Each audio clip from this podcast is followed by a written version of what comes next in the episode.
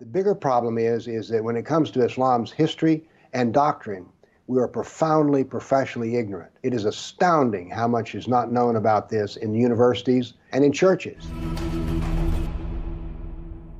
Hi, everyone, and welcome. This is the Apostate Prophet. I'm here today with a very important person that I've waited for for a long time, uh, Dr. Bill Warner, who has made a very important work in the recent years about Islam, especially about what he calls political Islam. He also made some very special work on the topic the Crusades versus the Jihad, and I also want to talk with him about that today. Let me just get to him directly so that he can introduce himself and can start talking. Hello, Dr. Bill. How are you? I'm doing very well and delighted to be here with you. Let me, let me make a personal statement here. In my opinion, some of the biggest heroes on earth are those who leave Islam and then speak to the public, and you're one of those people who's a hero. Thank you very much. I appreciate that a lot. I want to come directly to your background. One of the most important things to get out of the way. You are a part of the science community. You have a PhD in uh, in, in, a science field. Uh, could you tell us more about your background? Well, we need to go back to when I was a child. I was raised in a very religious family, and the kind of Christianity we practiced was very text based. That is, we were called Bible thumpers, as an example. So, as a, from a child of early age, preteen, I started studying the Old Testament and the New Testament. And so, when I left home, I one of the things I did was I became very interested in mysticism. And so, my first contact with Islam was with a Sufi master, uh, and that's so I studied Sufism for about a year. But there were some things about it that I thought were dark corners that they didn't speak about. Later, I would know these were jihad and Sharia. So I left.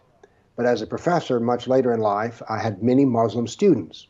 And I believe that to truly understand anybody, you need to know their religion because religion shapes character, personality, morals, and even your history and your culture. So I read the Quran. I'd read it before, but only bits and pieces.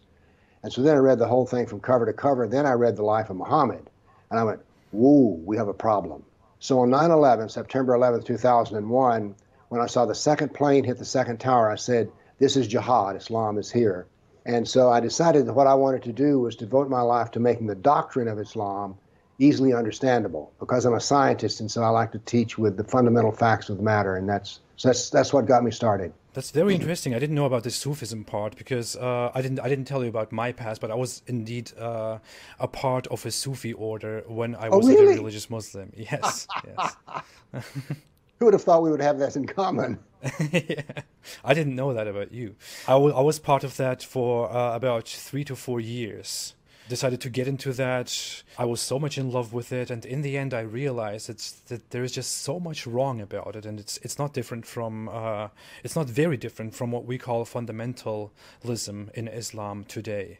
It just just the methods right. are different, but the but the beliefs, uh, especially the belief in jihad, in violence, in the legalism of uh, of the Islamic fundamentalist part, is is very much there in Sufism as well. It's not all about love and and and, and being sweet. Yeah, that's what I found out.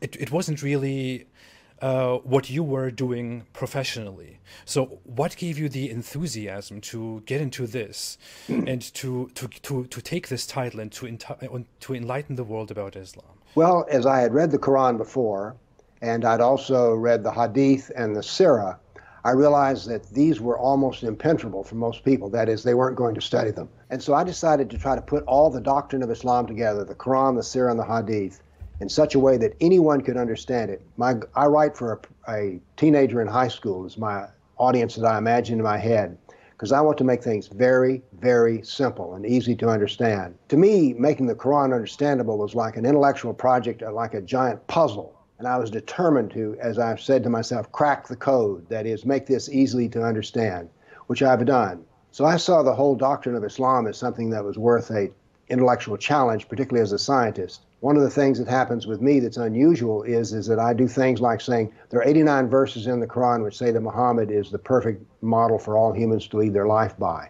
or 51% of this. I, I talk in these summary percentages because while I, I write for a Western audience, my challenge was to make it very simple to understand. And let me say that having spent I don't know how many years in the universities, that the average professor does not write to be simple to understand he writes in order that you can appreciate how intelligent he is. And so he talks to only people way up here to talk to each other. and I'm interested in dealing with the common man. So that it was an intellectual challenge to make this subject, which was difficult, simple. I really like that. I really like the entire idea of that. Uh, I'm trying to kind of do the same thing on my uh, YouTube activities in that I'm trying to make everything very easily understandable and concise. I think that's the best way to actually inform people about Islam. Uh, there is no use in talking big words, going into lengthy uh, explanations of things people are not ready to understand. So I appreciate that very much. Uh, I want to come to the distinction you make between Islam, Muslims, and political Islam. You point out very often that you are about political Islam. Would you could you define that for us? Well, when I read the uh, the sacred text of Islam, Quran, Sirah, Hadith, I was impressed by something. I'd already studied Buddhism. I spent I studied the Torah at an Orthodox synagogue for a year and a half, for instance. So what struck me about Islam as I was reading it was, if you read Buddhist sutras, they're about how to be a better Buddhist and the Buddhist view of the world. But when you read Islamic doctrine, so much of it is about me. I'm the unbeliever, the kafir. And so I said to myself, since I'm outside of the religion, there's no way that I'm involved in the religion of Islam, and yet Islam is involved with me. So I call this interface between Islam and the non-believer political Islam because it is not religious Islam. I consider religious Islam to be the practices that bring a Muslim to paradise and avoid hell. I want to come to something specific that you did before that I also have brought up at the beginning of this video. It's the Crusades against the Jihad. I want to watch this uh, very quickly together. Whenever you're dealing with an apologist for Islam or even a Muslim and you bring up jihad, almost immediately they kick back to you. Well, what about those terrible crusades? Why they're the moral justification for jihad. I mean, we're just as bad as they are, so let's not talk about jihad, okay? Let's talk about the Crusades. Well, what I would like to talk about here are facts. And it turns out I sat down and put together some work and I created a database of some 548 battles that Islam fought, jihad battles against classical civilization. And this aren't even all the battles. It really doesn't say much about Africa and India Afghanistan and all that, it's primarily the battles against the classical civilization of Rome and Greece. So I created something which I call a dynamic battle map, in which you have a display of the Mediterranean, and a white dot means that this 20 year period, that's a new battle. So every time the screen changes, it's 20 year period. And here it starts. Islam burst out of the Arabian Peninsula and immediately starts attacking the Middle East. And notice that it doesn't take long until they're crossing the Mediterranean and attacking southern France and Spain. Most people think of Islam, they think of Arabs, they think of Arabs, they think of desert, and yet here we see that Islam is projecting power throughout the Mediterranean. Notice how the little islands of the Mediterranean are getting hammered. The navy of Islam would attack coastal towns, kill, rob, rape, and then take slaves. So this whole battle map as it unfolds, you're seeing slaves being taken. Over a million slaves were taken out of Europe into the Islamic world. That's something you don't think about much, but it's absolutely true. There were over 200 battles fought in Spain alone. And we also see, however, on the east coast in Turkey that Islam is trying to break into Europe. Now, what's going to happen is in Spain, this ongoing fight that lasted for 400 years is the Christians are going to push back the Muslims. But now then what has happened over in the east is that Constantinople has fallen and now then Eastern Europe is getting hammered. The jihad now comes to Eastern Europe. It's pushed out now of Spain. Northern Africa is now completely Islamic. The Middle East is completely Islamic. This is all jihad relentless jihad. And why is it so relentless? Well, Muhammad was relentless in his jihad. And these people are good students of Islam, and so it's against the kafir, on and on. It was traditional that when the Sultan came to power, the brand new Sultan, he would immediately try to launch new wars because he was going to be noted in his Islamic history as to how well he fought against the kafir. So that's what the jihad looked like over that time period 548 battles. But remember, when you bring up jihad, people want to bring up the Crusades. So I also prepared a dynamic battle map of all the offensive raids of the Crusaders. Let's watch it and make a comparison. And so it begins. The Crusades enter into Turkey and the Middle East. Battles go on, but aren't there far fewer than you thought there might be? And here we go. The last battles are fought, and that is the end of the crusade. So now then we can talk about some facts. Yes, there were crusades, but notice they ended centuries ago, and jihad is being practiced today. Jihad has been with us for 1400 years. There is no comparison between jihad and the crusades certainly not a moral comparison. And when you're looking at the Crusades, remember, in one sense, all of the Crusades were defensive wars. Why? Well, as we saw in the first jihad map, it was Islam that came out of Arabia and conquered the Middle East, a Christian Middle East. And so the Crusaders were trying to free their Christian brothers and sisters from jihad. So there's no moral comparison at all. The motivation of the Crusaders was to free Christians. Their purpose of jihad is to enslave the kafir. The next time you hear somebody talk about all those dreadful crusades, you've seen some facts about the matter. Why don't you pipe up and tell them you know you don't really know the matter? Dr. Bill, I'll make it very simple. When I saw this for the first time, I thought this is the best thing I have seen so far on the Crusades versus the Jihad. It's very, very clear. It's all perfectly visualized so that even the least informed person can look at this and exactly understand what you mean, exactly understand what was going on, exactly understand why the whole discussion on, uh, you know, but we made the crusade is, is entirely wrong. I want to discuss a bit further about that. Why do you think is it that uh, people have this idea all the time that uh, Europe should should be taken should be held responsible for the entire uh, Crusader story, while the world is entirely ignoring the vast history of jihad in the Islamic world that started before the Crusades and ended long after the Crusades. What we're dealing with here is a lack of rational thought. I'm a scientist, and so I base everything that I can on facts. These two videos, for instance, were made when I realized that I started doing some research, and a lot of work had been done earlier that I dug out. I create, I think there were 548 battles that I cataloged. So then you you have the problem of how do you display this information? I came up with this idea of the dynamic battle map. I also did this to educate Europeans and Christians as to why this go, why the con- condemnation of the Crusades. Well, there are things that should be condemned about it, but I think the other thing is is that there's a diff in the West. There's been a war between Catholicism and Protestantism. And I think the Protestants were some of those who brought in the evil Crusades idea because the Catholics, those involved in Europe, were Catholics. But now this is only a guess on my part. The bigger problem is, is that when it comes to Islam's history and doctrine, we are profoundly professionally ignorant. It is astounding how much is not known about this in universities and in churches. Uh, you can go to a church university and you'll discover that they don't teach anything about the, the death of Christianity. Never mind the Crusades, a large part of Christianity was annihilated, and yet Christians ignore this as well. So I find that Islam is the great subject which has not been studied in the way that it should by the common person. I would add to that from my own experience, from my own knowledge, because I come from the Islamic world, I have lived in the Islamic world for over a decade, that the Islamic world also has this collective spirit. The Islamic world always wants to come together, never acknowledge their own faults, just just as well in the case of Israel, for example, never acknowledge their own faults and want to spread this idea that the Islamic world was always right and all the others were always evil. Because of that, we can even see that in the Islamic world, in a world with a thousand and four hundred years of violent, bloody history of conquest, people can speak about how bad the Crusades were. One of the things I've learned in dealing with Islam, because we have to go back to Muhammad here, Muhammad was never wrong. The Kafirs were always wrong and this is something that I've learned and I've debated with Muslims. And one of the things that I've learned is is that Muslims are never wrong and Kafirs are never right. And I can't really understand Islam because if I really understood Islam, I'd be a Muslim.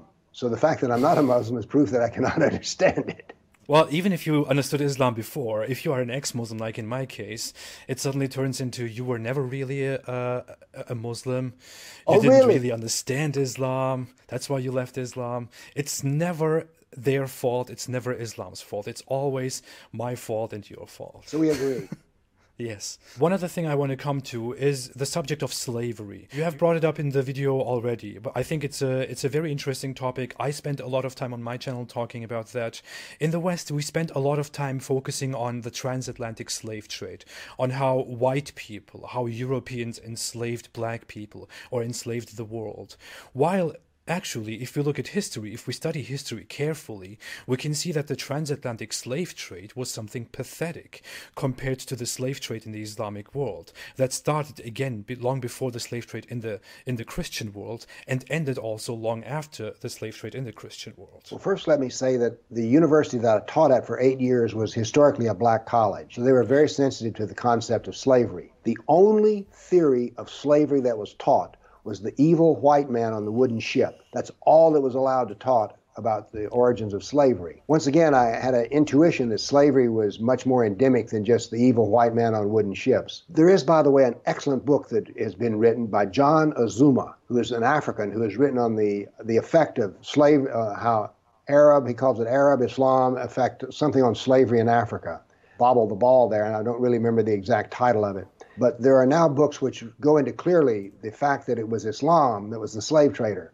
Let's go to directly to the Sunnah of Muhammad. Muhammad had white slaves, black slaves, Arab slaves. He had sex slaves. He wholesale slaves. He bought them and sold them wholesale. He tortured, he prayed while slaves were tortured. Muhammad had personal slaves. Uh, we know that some of his, the slaves in his family were black because of the hadith. So what we have here is is the fact that Muhammad was was a slaver, and so therefore it is totally the sunnah of, of, Islam that slavery is acceptable. So there was slavery on the north coast of Africa, there was slavery on the uh, east coast of Africa. So Islam is deeply involved in slavery. I think the last slave market was closed in official slave market was in Mecca in 1962 or 4. By the way, here's an interesting thing. Do you know what the uh, highest priced slave was in the Meccan slave market? A white woman. And why do we know that the, she was the most desirable? Well, Muhammad's favorite sex slave was described as Mary, who was fair of complexion, white. So therefore, it's the Sunnah of Muhammad that the best sex partner is a white woman. So if we're going to understand slavery in the world, we have to understand Islam. Now, by the way, there were more slaves. Islam is not responsible for all the slavery because when you, for instance, view the Native American tribes, they also had slaves. Every civilization had some form of slavery, whether it's serfdom, or whatever else, where powerful people could get poor people to do rough, hard, dirty work. Just like we haven't fully faced the history of Islam, we have never faced the history of slavery. And so I find that I find forbidden knowledge very attractive to me. That's the reason I study these things, I think. I'm not supposed to. since you made such great points about the uh, history of slavery, I want to add uh, just a few things. Uh, it is historically recorded that um, in the Islamic world, especially among Ar- especially among Arab slavers, uh, slavers should hesitate in converting those slave nations to Islam, because uh, in Islam you can only take someone as a slave, or according to Islamic Islamic uh, rules, according to Islamic moral, you can only take someone as, as a slave if he is not a Muslim. Muslim. And if he becomes a Muslim, then he gains a right of quick emancipation. The slavers knew that all along, and that's why it is historically recorded that the slavers always prevented so called slave nations, black Africans, from converting to Islam. Amen. And this shows us that there is absolutely something wrong, not only with slavery in the Islamic world, but in Islam that caused all this mess with slavery. Another point I want to add is that it's also very historically recorded, and I believe you can uh, confirm that, that that uh, the Islamic world was also widely involved in the uh, transatlantic slave trade that we nowadays only want to blame on the European man. I want to jump from here into another topic which you love very much by now, I believe. How did we get here? Why is it that every critique of Islam is demonized? Why is it that uh, a non Muslim man, a non-Muslim person who hasn't been a Muslim before, who criticizes Islam, is seen as the big, as a big bigot, as a racist, as a xenophobe, a hateful person. For example, just to point out, you are listed by the uh, Southern Poverty Law Center as uh, among the inner circle of anti-Muslim bigots. Although, when you look at your work, you basically just make presentations about Islam. Why? How did we get here? I don't know. I'm actually very careful. Let's use our discussion that we've had here today. Have I said anything bad about Islam or Muhammad? No, I've just said this and that and the other. That is, they're factual things that are, can be determined. Anyone else can reach them. I think the reason we're seeing this use of the when I was young, my parents taught me that calling names was the lowest form of argument, and it was usually the argument given by somebody who didn't have a good argument to make. I think one of the reasons that the left calls people like me a racist, hater, bigot, Islamophobe is, is they cannot defeat me in logical argument. Because they don't know any facts about Islam at all. I've known leftists who will defend Islam with vigor and then turn around and speak bitterly and hatefully about Christianity or Jews. There is a peculiar thing here in which the Muslim is always seen as the ultimate victim, and people like me who simply say, here's the doctrine they're following, is I'm a bad person. And so that's the reason. So the Southern Poverty Law Center is the ultimate name caller, if you will. They don't address my logic. They don't say, you know, Bill, when you talk about this, this is not true. No, what they say is I'm a racist. By the way, as a former Muslim, can you tell me, did you lose your race when you left Islam? no. Did it change? no. No. But this to me is a great tragedy. And let me explain to you why it's tragic. Our civilization is having two cornerstones. One is the ethical cornerstone of doing unto others as you would have them do unto you. And so this is a what I call a unitary ethic in which all people are treated by the same code. Our intellectual cornerstone is critical thought, rational thought, fact-based reasoning. I see us losing our fact-based reasoning and instead resorting to the lowest form of logic, which is force and screaming and name calling names. Antifa is the new intellectual model, I'm afraid. If we cannot agree to do fact-based reasoning and not interrupt each other and scream and that is uh, act like adults, this becomes a normal thing. But what we're seeing here is a childish behavior on the intellectuals, and the worst of them are in the universities. Well, uh, I just keep I just keep fighting. So do I. I just thought it. what would be your your advice, your personal advice with your work to the Muslim com- community, to Muslims who listen to you, to Muslims who stumble upon this video? Study your history on a fact-based basis and then learn who Muhammad really was, learn what his sunnah really is, and understand the contradictions in the Quran. What I say to anybody is if you're a Muslim or not, you need to know more about Islam. You need to know more, more about Allah, and you need to know more about Muhammad. I'm a teacher, and so I advocate knowledge as the cure for ignorance. Thank you so much, Dr. Bill. I want to talk lastly about uh, your books. You have uh, written a lot of books about Islam, mostly also books that are very concise, which I liked very much because that's that's always something I'm looking for in terms of educating people. Could you give us a summary about uh, about your, your books, about the topics of your books? Well, basically, all of my books are about Islam, and I, I published three different Qurans. I published two different Lives of Muhammad and they may change only in their size. That is, when you, my simple Quran is about this thick and the two-hour Quran is about this thick. What I discovered is is that people are intimidated by Islam, and so they figure, well, I can't understand this. But if you give them a little bitty book, they go, well, I can understand this. I don't criticize Islam. I don't criticize Muhammad. I just say what he did and what he said. I don't criticize the Quran. I just say, here's what it says, and it has these contradictions in it. So I say to Muslims, you need to know more about Muhammad, you need to know more about Allah. And I say to Kafirs, you need to know more about Muhammad and more about Allah. I have a very uniform plan. I, I love that. Finally, Dr. Bill, do you want to say uh, some last words to my audience. My last words on my channel are always stay away from Islam, but that's only me. So I would say to our audience that we live in perilous times. There's big shifts that are happening, and then we need to deal with facts and dealing with it. If we're going to talk about immigration, instead of being all soft in the head and soft in the heart, we need to look at the facts of the matter. I'm a scientist. I believe in fact based reasoning, and I encourage everybody to do the same. Besides that, it's fun.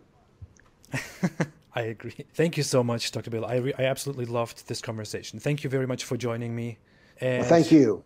I, I judge interviews on how enjoyable the interview was, and I think in this case it was a good interview because I enjoyed it. My theory is if we're enjoying ourselves, the audience will enjoy us. Oh, thank you. Uh, You're a wonderful person. To my audience, from me, stay away from Islam.